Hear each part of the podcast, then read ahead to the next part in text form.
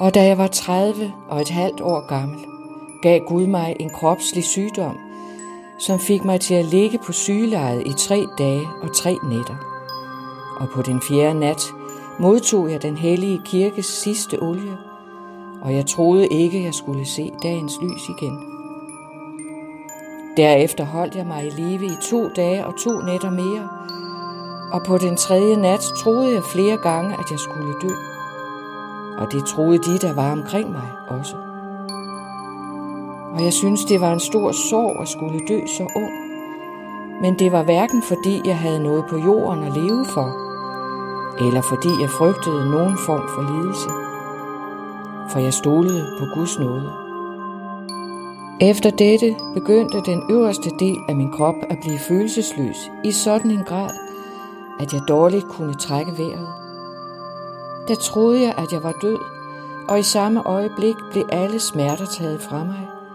Og det forekom mig, at jeg havde det lige så godt, som da jeg havde været rask, særligt i øverste del af min krop. Jeg var forbløffet over denne forandring, for jeg tænkte, at det måtte være Guds mystiske indgriben. Det kunne ikke forklares naturligt.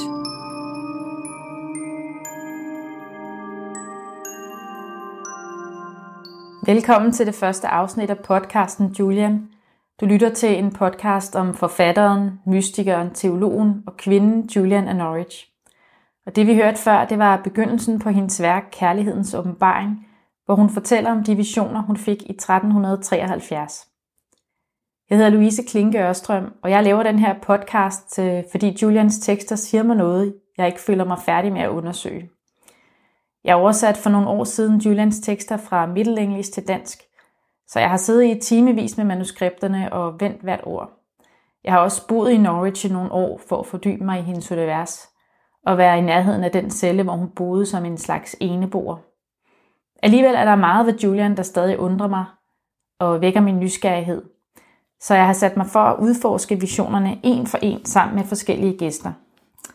Tanken er, at man både kan lytte til podcasten, hvis man allerede kender Julians tekster, eller hvis de er helt fremmede. I første afsnit her besøger jeg professor Brian Maguire i Bjerre ved Kalumborg. Brian er professor emeritus i historie og en af dem i Danmark, der ved mest om den tid, Julian levede i. Vi skal tale om Julians beskrivelse af, hvordan hun fik sine visioner, og også om den første vision. Men først en smule mere om, hvem Julian var.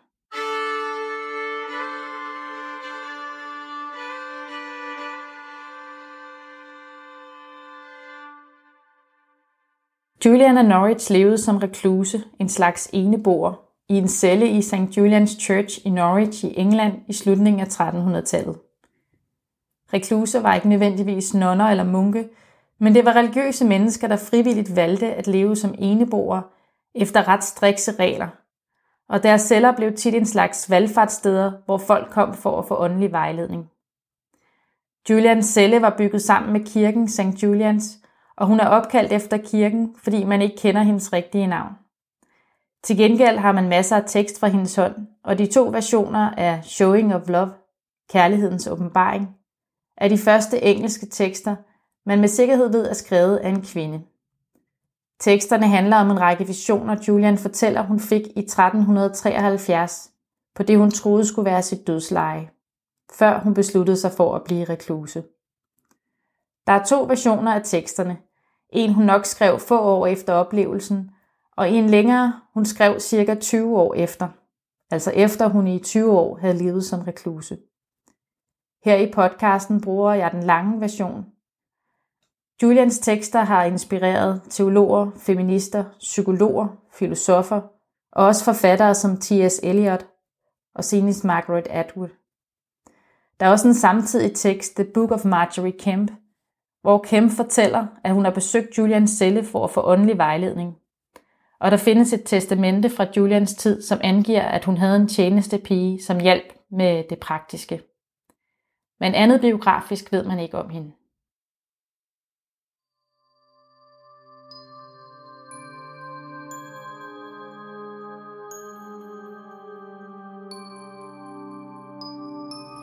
Der så jeg pludselig rødt blod pible frem under tornekronen. En overvældende strøm, helt varm, frisk og livagtig, som jeg forestillede mig, det måtte have set ud på det tidspunkt, hvor tornekronen blev presset ned over hans velsignede hoved. Ham, som både var Gud og menneske, og sådan led for mig. Jeg var fuldstændig overbevist om, at det var ham selv, som viste det for mig, uden nogen mellemmand. I den samme vision fyldte treenigheden pludselig mit hjerte med den største glæde, og jeg forstod, at det var sådan, det ville være for enhver, som kommer i himlen. For treenigheden er Gud, og Gud er treenigheden. Treenigheden er vores skaber og opretholder. Treenigheden er vor evige ven, som elsker os, og vor glæde og fryd gennem vor Herre Jesus Kristus. Dette blev vist mig i den første vision, og i dem alle, for det blev klart for mig, at der hvor Jesus er, er treenigheden. Og jeg sagde, Benedikte Dominus, med stor ærefrygt og med høj røst. For jeg var slået af forundring og beundring over, at han, som er så hellig og erhverdig, værdig, var villig til at være fortrolig med en syndig skabning i et elendigt skrog.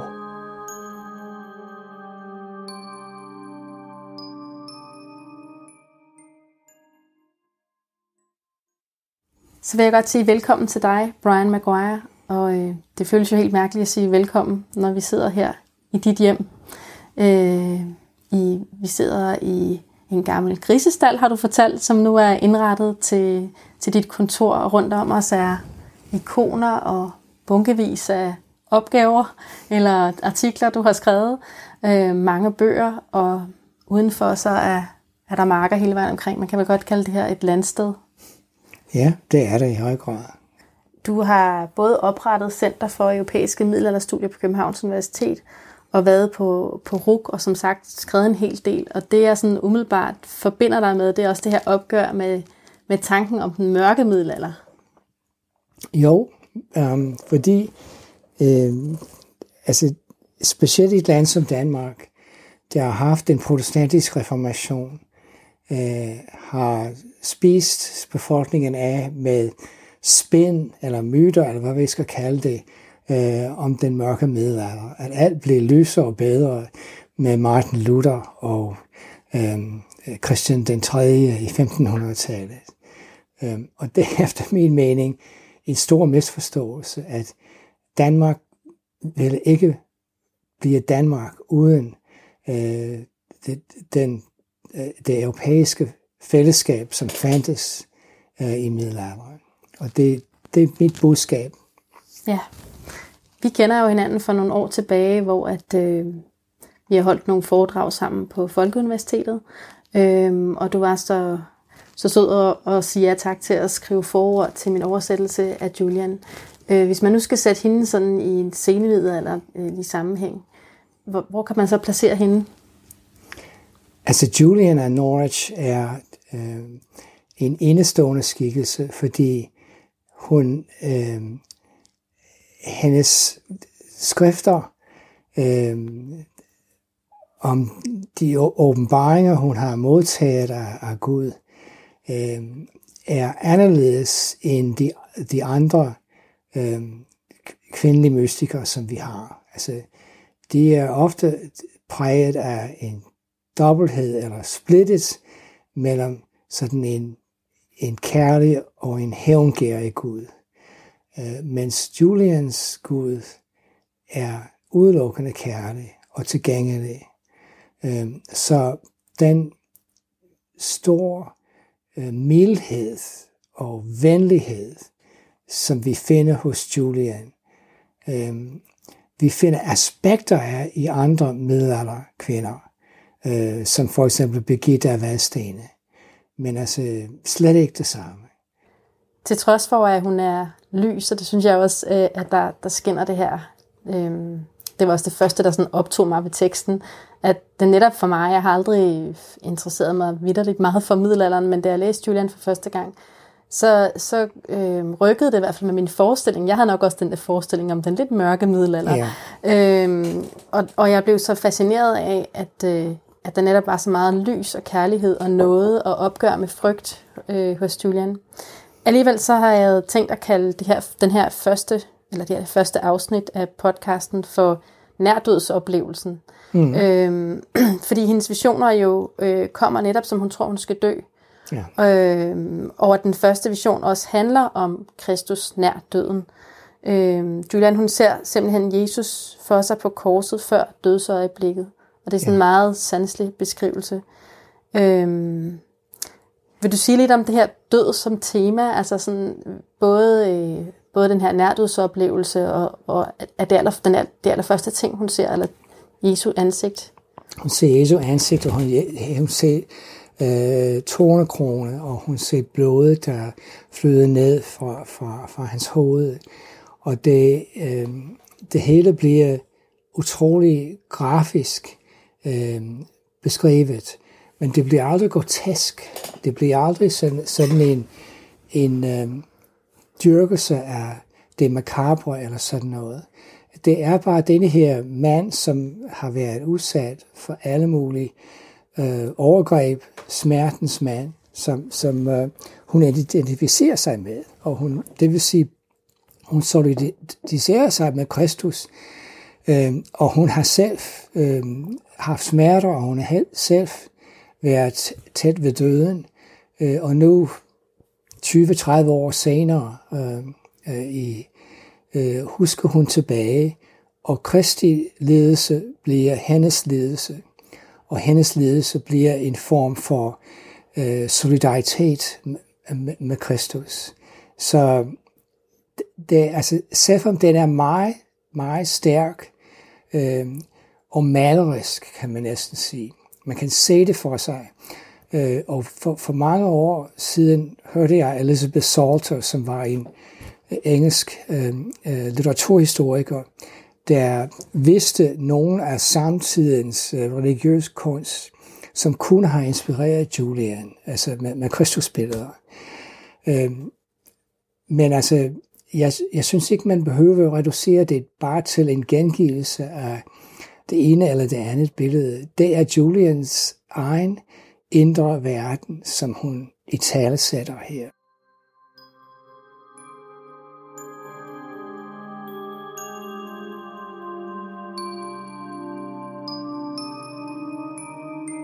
De store bloddråber piblede frem under tornekronen som kugler, og det så ud som om de kom direkte fra blodårene. De var mørkerøde, for blodet var meget tykt, men som de spredte sig over panden, blev de lysere, og da de nåede øjenbrynene, forsvandt de helt. Selve blødningen fortsatte i midlertid, indtil mange ting var blevet åbenbaret og forstået. Det kan slet ikke forklares, hvor livagtigt og smukt blodet flød.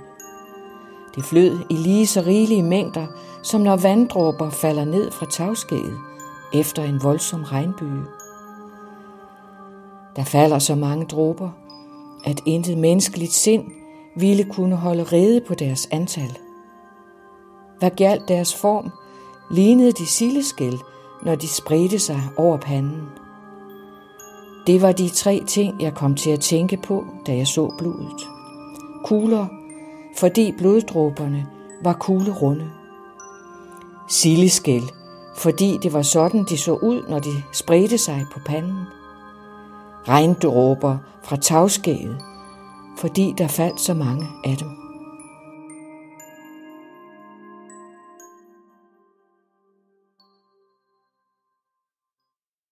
Der er jo det her sådan lidt øh, nærmest dialektiske forhold i starten, hvor hun har den her længsel, eller som hun lige sådan beskriver den her længsel efter at dø, og samtidig så vil hun helst ikke dø. Og, og det, det går sådan lidt frem og tilbage. Sådan synes jeg også, det er med Julian. Jeg tror også, det er noget af det, jeg egentlig også er betaget af ved hende, at hun reflekterer så meget og, og vender og drejer de her visioner, mm. hun har fået. Men hvis vi bare skal snakke lige først om, øh, om den oplevelse, hun har, da hun får visionerne, så, så er hun jo øh, dødeligt syg, og ligger på sit, det, hun tror skal være sit dødsleje. Ja. Øhm, hvordan, hvordan læser du den her, øhm, den her dobbelthed i det her ønske om, at hun længes efter at dø, øh, og så alligevel ikke vil dø? Og der er også, jeg ved, der er mange øh, jeg har mødt mange, når jeg har været ude holde foredrag, der, der snubler lidt over det første her, fordi de kan ikke forstå den her, øh, og det synes jeg også kan være svært at forstå, altså at Julian lige frem ønsker at dø, og hun beder om sygdom, og hun skriver også, at det er Gud, der har givet hende sygdom. Altså Julian forsøger hele tiden at forstå, hvad Guds vilje er, um, og kan blive over for hende. Um, og jeg tror, um, hendes refleksion handler om, at på afstand, på, på mange års afstand, spørger hun sig selv, hvorfor har jeg levet videre? Altså, hvorfor er jeg i liv? Altså, hvordan, øh, hvordan har Gud valgt at, at lade mig komme videre? Og det er den ene side af det, så, så det, det er simpelthen en undren. Øh, og på den anden side er det øh, givetvis et ønske om at dø og være med Kristus. Øh, og det er meget, meget svært for, for mennesker i dag at øh, forstå, fordi hele den sådan folkekirkelige kristendom i Danmark, som den har udviklet sig siden 1500-tallet, handler øh, om, at vi ved stort set ikke, hvor vi er, efter vi, vi dør, indtil vi, uh, vi opstår med Kristus på den sidste dag.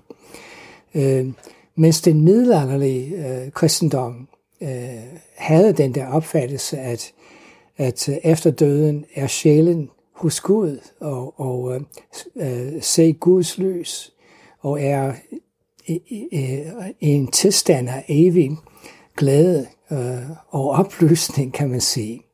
Mm. Uh, så det vil sige, for os virker det som en slags underlig sådan selvmordsønske. Ja, det virker meget depressivt ja, faktisk. Ja. Ja. Øhm, men for Julian og hendes øh, tid, det virker som om øh, et forsøg på at komme videre i, i den afklaring, som, som, som kommer med, med døden. At døden ikke er noget at frygte, at døden er noget at, at omfavne, kan man sige. Men hun døde ikke. Mm. Øh, så der er netop en dialektik mellem øh, det her for dem naturlige dødslængsel og den tanke, at hun har fået alle disse år. Mm. Ja, men vi skal også huske, at i middelalderen, specielt netop i 1300-tallet, døden var overalt. At pesten kom ikke bare en gang i 1349, men den kom igen i 1363 og igen i 1370'erne og så videre hver 10., 12., 15. år. Så det vil sige, i en, en, en, en ansagelig købstad som Norwich, hvor, hvor Julian boede, der var episoder af pesten. Øh, så det der, hendes undren over, at hun har overlevet den sygdomsepisode, i det hele taget, hun må have undret sig over, at hun var i liv, da hun var omgivet af et samfund, hvor sygdom var mm. meget, meget synlig, og hvor der var meget lidt, man kunne stille op over for det. Så det vil sige, at, at uh, ledelsen er en del af menneskers hverdag på en måde, at det bliver gemt væk hos os. Øh, øh, at den største lidelse i vores samfund givetvis i dag er depression. Altså det er måske en tredjedel af befolkningen lider af depression på den ene eller den anden måde, i større eller mindre grad. Men altså, man, man ser ikke på et menneske, at, at, at vedkommende er deprimeret, medmindre man kender dem godt. Øh, så, så det vil sige, vi, vi, skju, vi, vi gemmer øh, det ubehagelige, det grimme væk. Øh, vi, vi gemmer øh, døden væk. Øh, vi, øh, vi lever som om vi skal leve i evighed, og vi forsøger gennem fitness og øh, kost og alt muligt til at øh, sådan, øh, bevare vores vor kroppe. Julian er, er lidt modsatte. Hun hilser døden velkommen. Øh, og hendes problem er netop det, at døden ikke kom.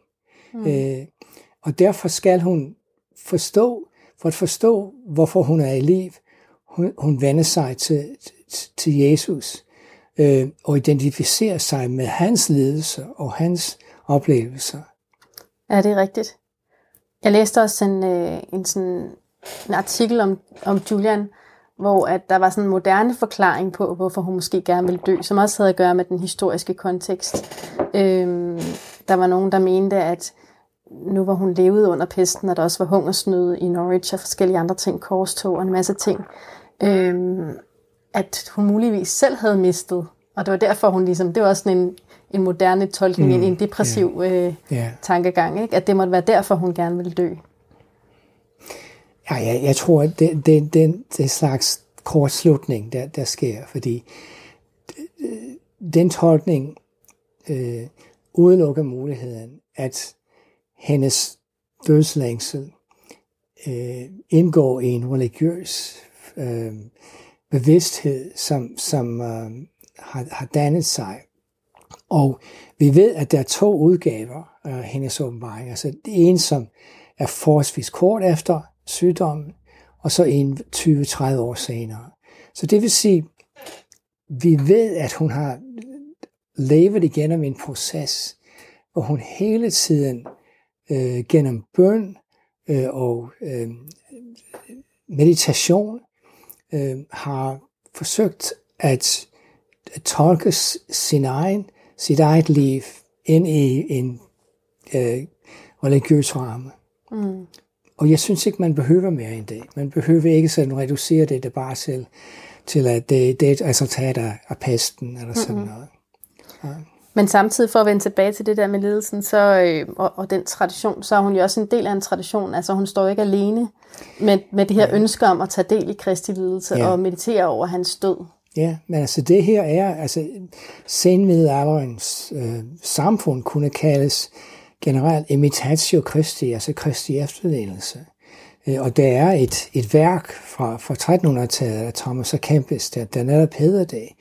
Øhm, og, og altså, man, den, den bedste eksempel er Frans Assisi, øh, som altså hele tiden var optaget af det korsfæstede Kristus, og som følte, at han måtte øh, genopbygge en faldefærdig kirke ved Assisi, øh, fordi øh, Kristus blev, blev svigtet der.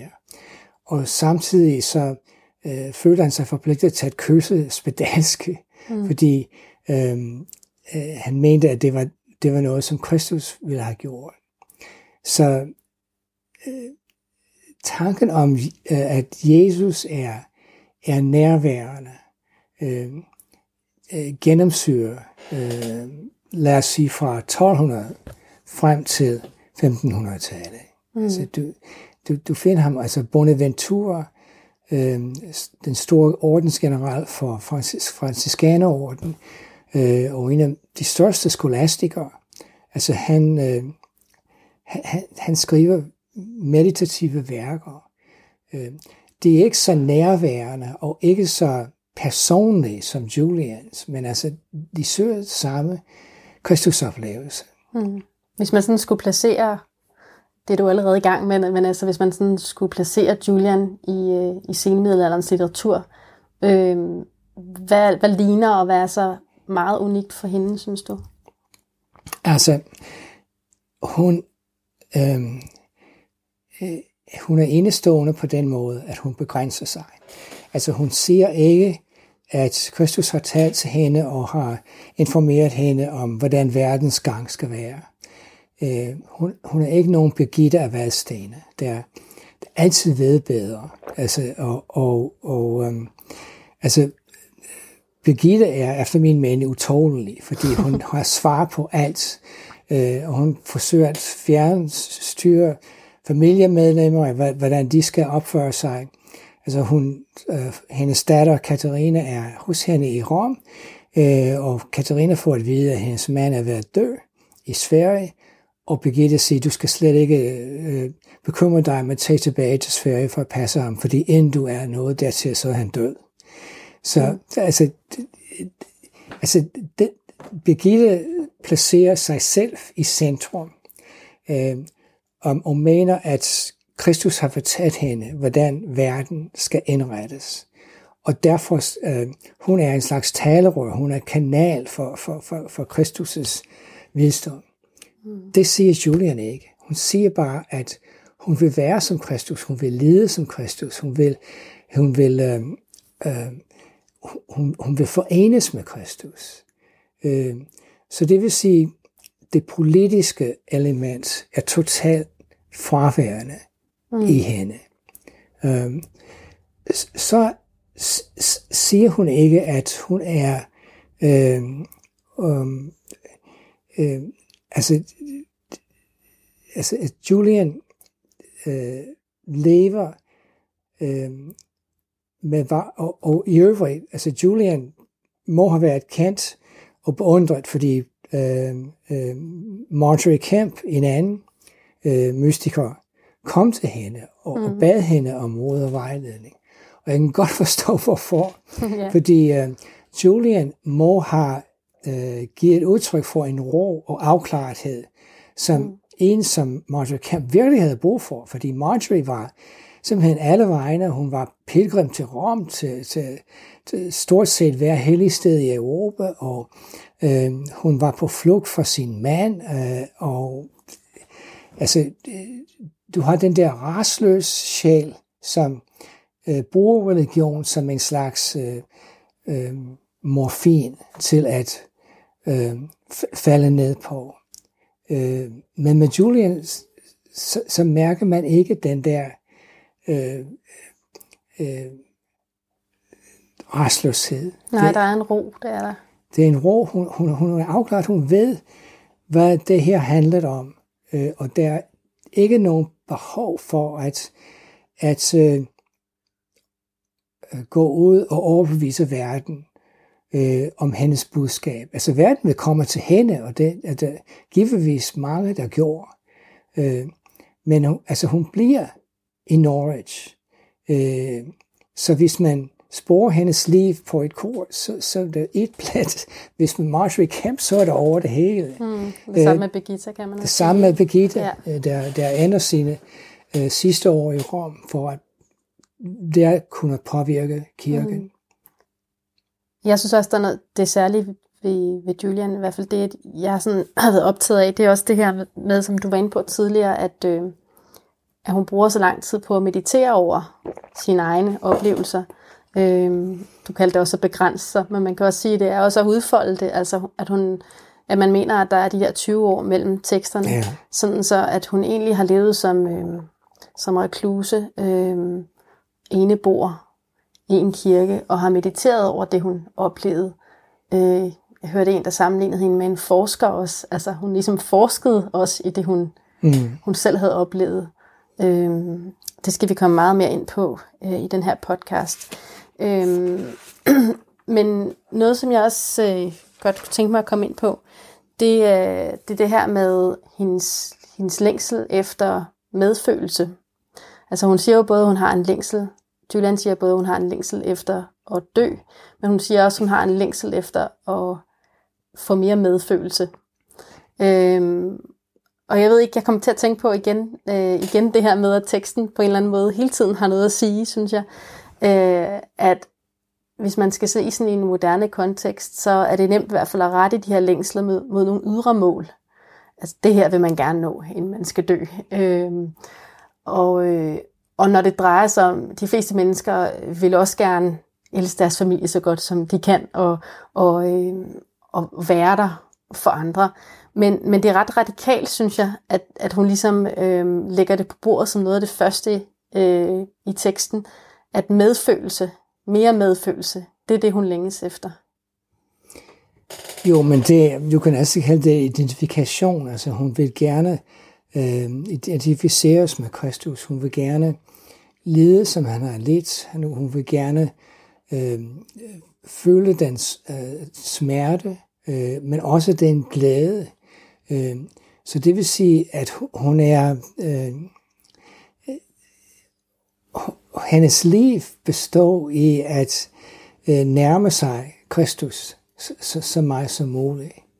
Øh, og det er den medfølelse. Men den medfølelse, den munder også ud i identifikation med andre mennesker. At hun kan elske andre mennesker og holde af dem. Og det, det er netop interessant, fordi man, altså for eksempel en som, som Marjorie Kemp øh, synes, at mange mennesker er ondskabsfulde, de, de behandler hende dårligt, og øh, øh, øh, de smider hende ud af, af de, de, de grupper, altså pilgrimme og så videre. Man mærker det aldrig med, med, med, med Julian. Altså hun betragter andre mennesker som, som andre kristusskikkelser næsten. Så, så hun, hun er øh, øh, hun er rekluse, men altså hun vil gøre sig selv tilgængelig for dem, der har brug for hende. Øh, øh, og det, det ved vi, hun har gjort, fordi vi ved, at Marjorie opslugte hende, ops, opsøgte hende. Mm. Og givetvis var der, var der mange andre. Altså, jeg forestiller mig ikke, at der stod en kø hver morgen uden for, uden for Julians dør, men altså, jeg, jeg tror, at, øh, at det var sådan en næsten daglig foresigelse, at, at øh, hun blev opsøgt mm. af folk, der, der gerne vil høre hendes visdom. Ja, hun må have hørt meget. Ja, jo, altså det har hun givetvis. Altså, der er givetvis nogen, der har brugt hende som en slags skriftermor, altså at, at, at betro sig til hende. Øh, øh, hun er, det som er så enestående med hende i en middelaldersammenhæng, det er, at de fleste øh, middelaldermennesker har både lys og mørke. Altså de er søgen mod Guds nåde og lys, og samtidig havde de en del af sig selv for verden og, og sådan noget som syndig. Øh, den øh, dobbelthed finder jeg ikke hos, hos Julian. Jeg finder en, en sådan glæde og afklarethed, som, som øh, øh, altså hun er, øh, alt det, det grimme og mørke øh, er forbi for hende. Øh, og hun lever, som om hun allerede er kommet i, i himlen. Mm. Jeg synes også, der er plads til noget af det mørke. Men, men det er rigtigt, at der er ligesom sådan en, en venthed mod, mod det lyse, og også en tro på, at mennesket er skabt godt i Guds billede. Ikke? At det ligesom er den identitet.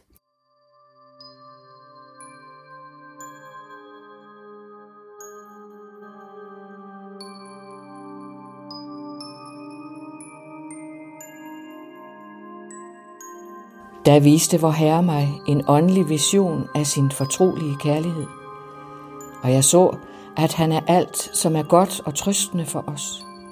Han er vor klædning, og han svøber os og pakker os ind i sin kærlighed, favner os og omslutter os i øm kærlighed, så han aldrig kan forlade os. For som jeg forstår det, er han alt, som er godt for os. I denne vision viste han mig også en lille ting på størrelse med en hasselnød i min håndflade, og den var rund som en bold. Jeg kiggede på den med min forstands øjne og tænkte, hvad kan det være? Og der kom svaret til mig, det er alt, som er skabt. Jeg undrede mig over, hvordan denne lille ting ville kunne bevares, for jeg synes, at sådan en lille ting så let som ingenting kunne blive væk. Og jeg blev svaret i mit sind. Den bevares og vil altid blive bevaret, fordi Gud elsker den. Og sådan har al sin eksistens på grund af Guds kærlighed. I denne lille ting så jeg tre ting. Den første var, at Gud har skabt den. Den anden, at han elsker den. Og den tredje, at Gud tager sig af den. Men hvem han, der skaber, elsker og tager sig af mig, virkelig er, kan jeg ikke sige, før jeg er fuldstændig forenet med ham. Jeg kan aldrig finde hvile eller blive fuldkommen lykkelig, før jeg er så tæt forbundet med ham, at der ikke findes noget skabt mellem os. Vi må lære at forstå, hvor småt det skabte er, og at regne alt, der er skabt for intet, for at elske og eje Gud, som er uskabt. For grunden til, at vi ofte føler os besværet i vores hjerter og sjæle, er, at vi søger tilfredsstillelse i ting, som er så små, at de absolut ikke kan give ro i sindet, og at vi ikke kender Gud, som er almægtig, al visdom, al godhed, og som i sig selv er hvilende.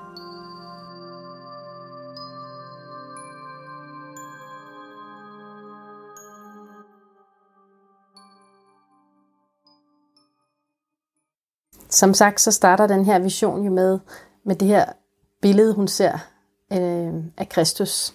Eller hun ser simpelthen Kristi ansigt og, øh, og blodet, der, der drøber ja. ned. Øhm, og hun siger også i, i, i, øh, i de samme kapitler her, at hun egentlig deler sine visioner lidt op i nogle kropslige og i nogle åndelige, og så i nogle visioner, der er formet som ord. Ja. Øhm, og, og her i passagen efter det her, øh, hvor hun ser Kristi øh, ansigt, øh, der lider, der, der kommer der faktisk en af de her åndelige visioner. Øhm, og det er den her øh, vision, jeg har taget sådan et ikon med her. Jeg skal se, rullestolen, den knirker lidt her. Men øh, Julian, hun bliver jo tit afbildet sådan her. Ja. Ja. Øh, med en lille ting, som ligner en hasselnød Ja, hasselnød. Så hele verden, som er som befinder sig i den, den, og hvordan kan det så være? Ja, ja. og det er jo lige præcis øh, den vision, der kommer her, den åndelige vision, hvor hun ser, at øh, altså først ser hun det her øh, billede af den lidende Kristus, og så bagefter får hun den her åndelige vision af, at Gud er godhed, og han, hun siger også, at det er ligesom, øh, han klæder os med, med sin godhed, ikke? han er ligesom tøj, der klæder os, øhm, og at, at så ser hun verden som en, det er faktisk ikke en hasselnød, men hun siger, noget på størrelse med en hasselnød, og derfor, det må være derfor, de her ikoner er blevet sådan her, ikke? Yeah. at det ligesom er, at det hun er blevet kendetegnet ved, øh, den her kvinde med en, en hasselnød øh, i hånden. Hvordan forstår du den vision? Altså, det er hendes øh, afbildning af, hvordan øh, verden er i forhold til Gud. At, at vi betragter verden som stor, og selvfølgelig i middelalderen var verden universets centrum og så videre. Øh, og Julian siger, jamen altså, det er bare en lille, øh, øh, lille genstand i sammenligning med, med Herrens storhed. Så, mm. så øhm, og det er faktisk en, en meget fin iagtagelse i betragtning af, hvad vi ved i dag, at vi øh, her på jorden i universet, vi er en lille gnaling i forhold. Ja, det er nærmest profetisk videnskabeligt, ja, ikke? ja, det er det. Altså, ja. altså vi, vi, vi, vi er ingenting, men altså vi, um, og derfor skal vi ikke forestille os, at, at øh, vi kan øh, udrette noget som helst uden øh, øh, Guds, Guds hjælp. Mm. Så på en måde er, er det en, en, en fortsættelse af, hvad der står i Davids salmer om, om verdens skønhed. Øh, men det er også en meget, meget kontant sådan, måde at forstå, øh, hvad vi er i forhold til Gud. Mm. Der er et ord, øh, hun bruger, øh, som har voldt mig mange problemer, da jeg skulle prøve at oversætte det. Øh, det er ordet homely, som hun yeah. bruger om Gud.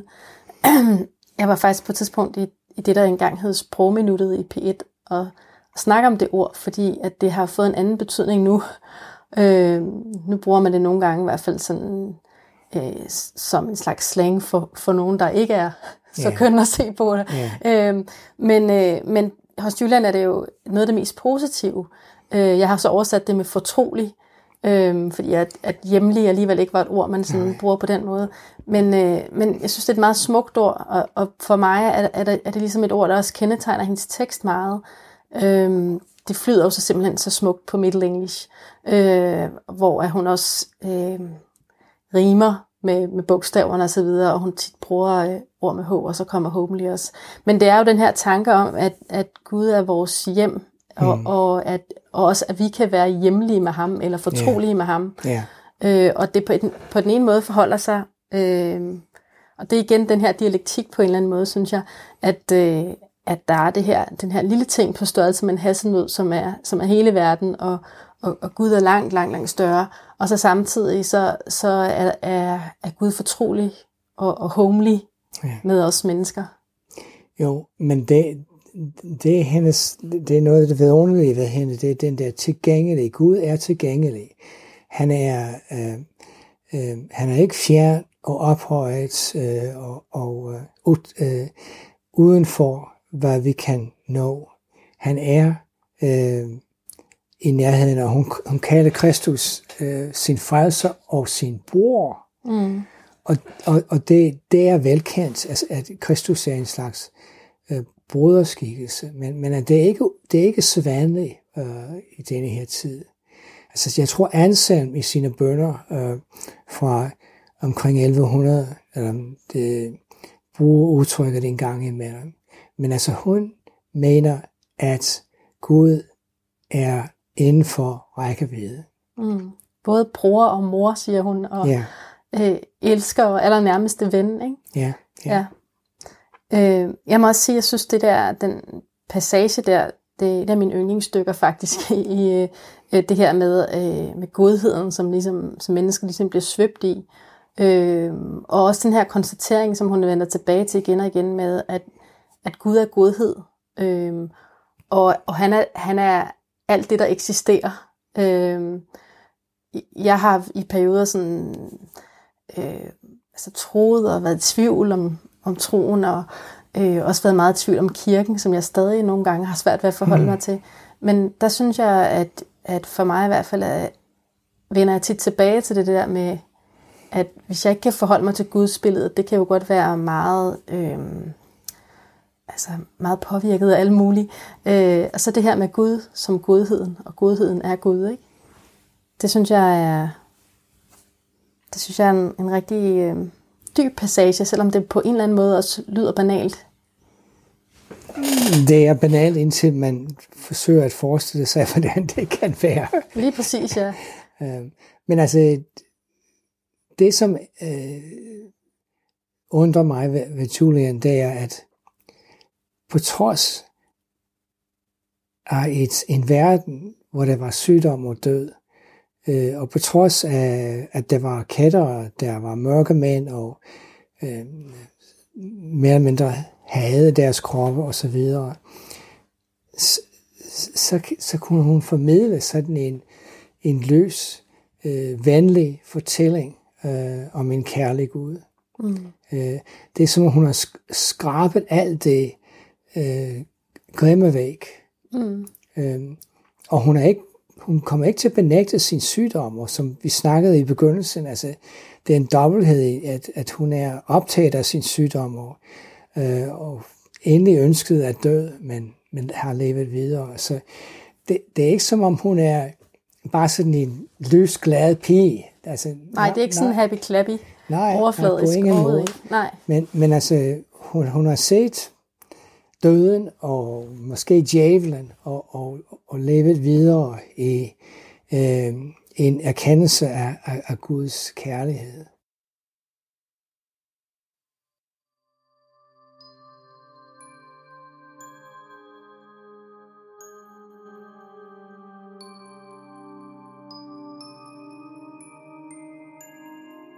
Han foragter ikke det, han har skabt, og han ringeagter heller ikke at tjene os i selv de mindste forhold, som har med vor kropslige natur at gøre. Han gør alt i kærlighed til den sjæl, som han har skabt i sit billede. For ligesom kroppen er klædt i tøj, og kødet er klædt i hud, og benene er klædt i kød, og hjertet bor i brystet, sådan er vi med sjæl og krop klædt i Guds godhed og indesluttet af den.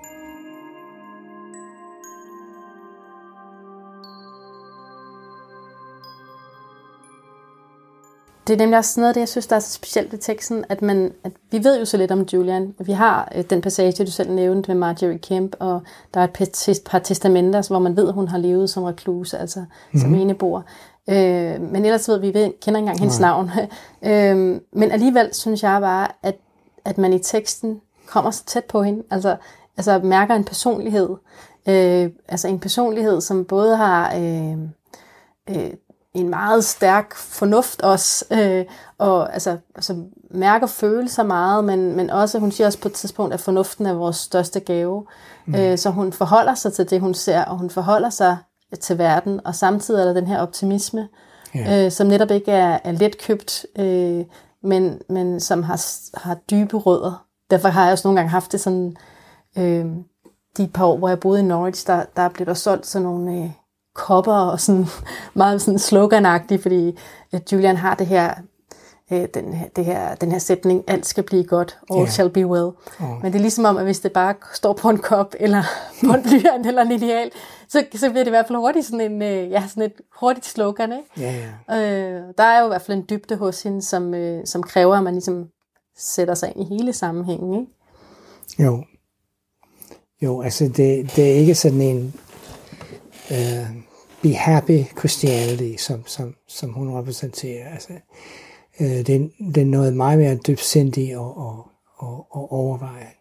Og det er givetvis et resultat, at hun har haft den her nærdødsoplevelse, mm. som blev sådan en udgangspunkt. Ja, det tænker jeg også, og så kommer jeg egentlig til at tænke på sådan en, øh, en serie, jeg så, som øh, filminstruktøren Mikkel Munch-Fals har lavet, der hedder Livet efter livet, hvor moderne mennesker fortæller om deres nærdødsoplevelser. Fordi mange af dem beskrev, at øh, de fleste af dem beskrev i hvert fald, at efterfølgende, så var de faktisk ikke bange for døden.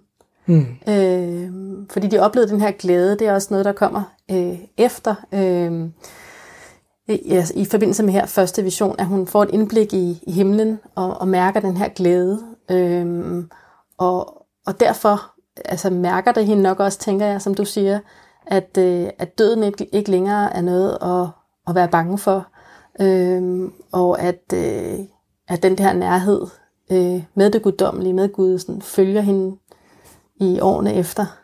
Ja, i høj grad. Det, det gør det. Øh, hun, hun er... Øh,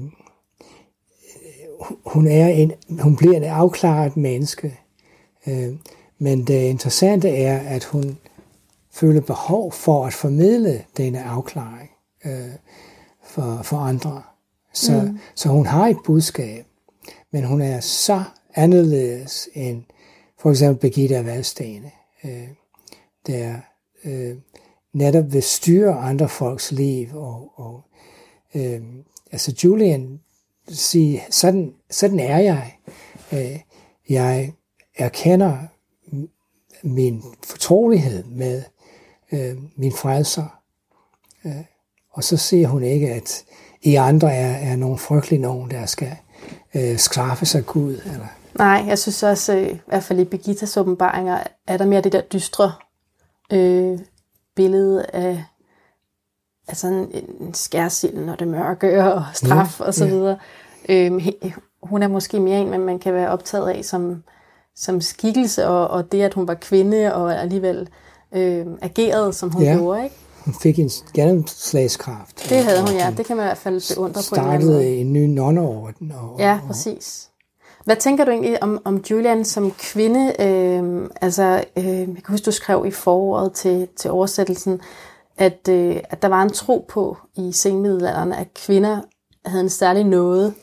Altså, at de ligesom havde adgang til nogle følelser på en eller anden måde, og til en intimitet eller en, en hengiven hed? Ja, altså kvinder får en øh, mulighed for at påvirke, hvad der foregår i øh, kirken og det øvrige samfund. Øh, fordi de der strukturer, som har været opbygget i århundreder, øh, er blevet rystet af krig og øh, kærtebevægelse og, og, og pest. Så Julian er, er, efter min mening, hun er en af mange kvinder, som øh, verden opsøger og henvender sig til. Fordi de er kloge, og de er indsigtsfulde, øh, og de har svar. Og det er altså Katarina af Siena, øh, som stort set bare var en lille pige, der, der, der der blev overtaget af, af dominikanerne.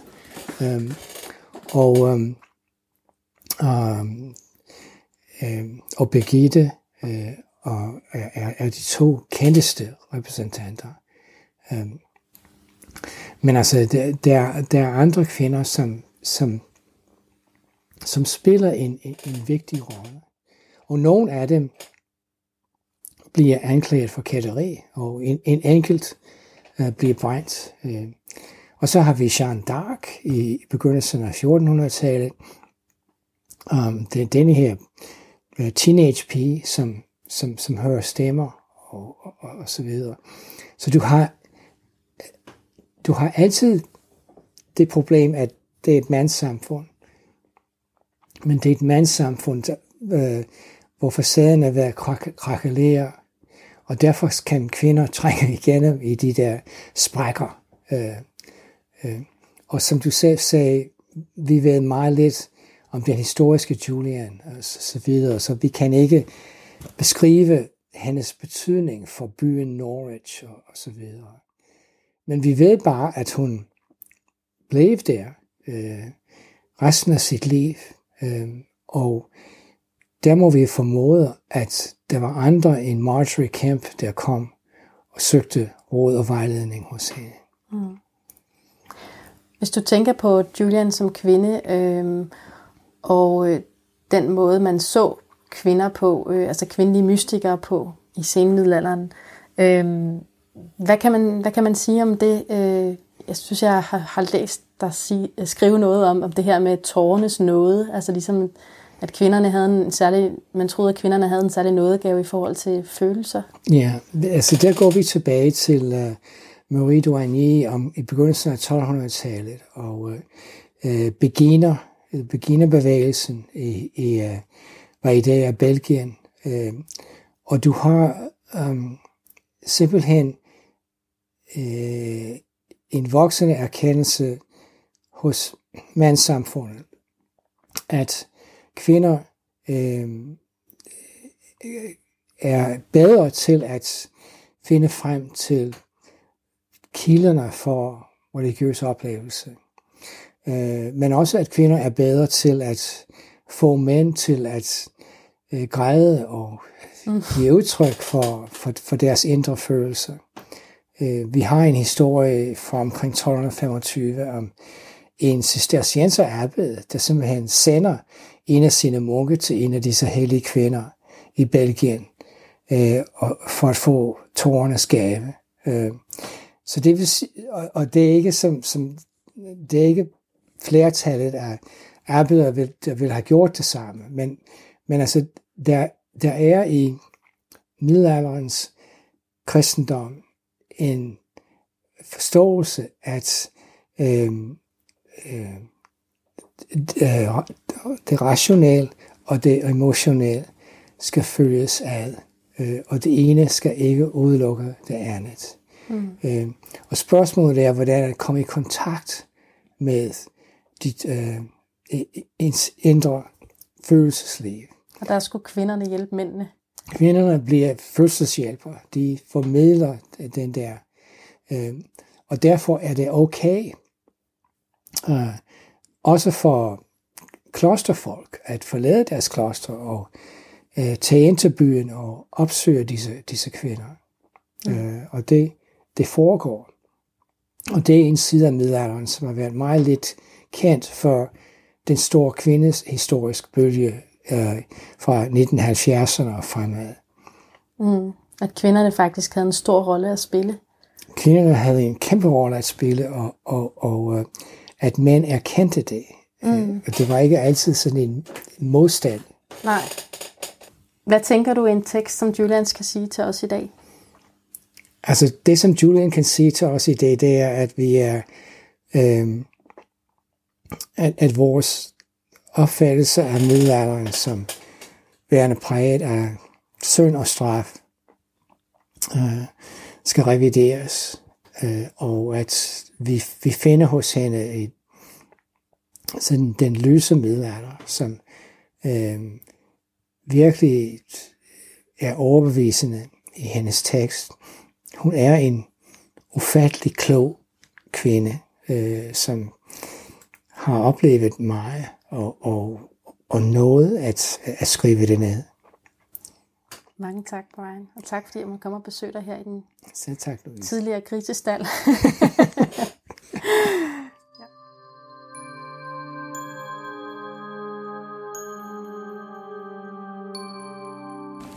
Så vil jeg også sige tak til dig, der lyttede med. Podcasten Julian er produceret af mig, Louise Klinke Ørstrøm. Du kan følge podcasten på Facebook-siden Julian Podcast, eller skrive en kommentar til mig på e-mailen julianpodcasten gmail.com. Tak også til Kirsten Grønbæk, som læste op fra Julians tekster. Tak til Michael R. Andreasen for nummeret While You Sleep, som man kan høre her i baggrunden. Og tak til Christian Klinke Ørstrøm for hjælp med jingle og tålmodighed i det hele taget. Også en tak til Tom Kampmann over fra den fine podcast Verden ifølge seriemagasinet, som har hjulpet mig i gang med at podcaste. Vi høres ved.